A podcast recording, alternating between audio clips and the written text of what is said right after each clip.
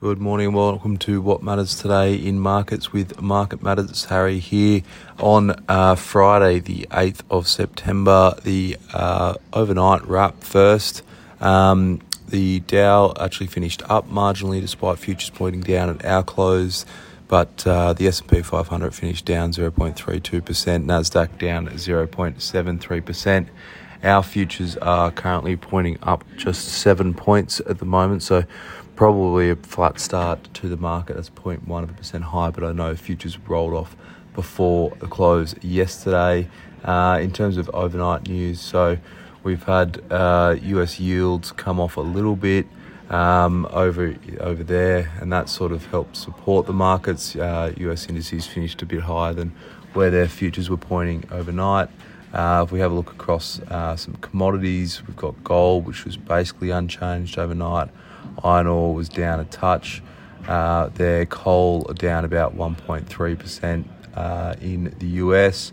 Uh, lithium ETF that we track, LITUS, that was down almost 2% in uh, in US trade. COPEX, so the copper ETF, that was down about 2%. Uranium ETF was down about 0.4%. Um, over there, and but uh, the gold ETF was up marginally.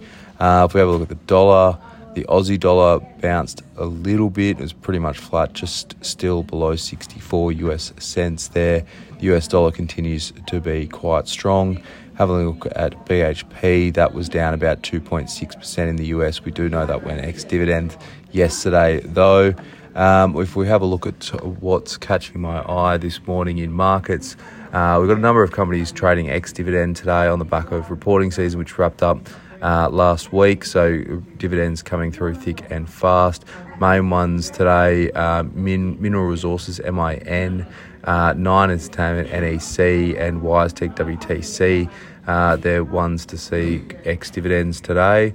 Um, have a look at what happened overnight. We had no really uh, no major news um, across the board in terms of the economic um, data there. If we have a look at what's going on today, not much in the Australian market either, though. So, um, just kicking off September a pretty quiet time for economic data at the moment.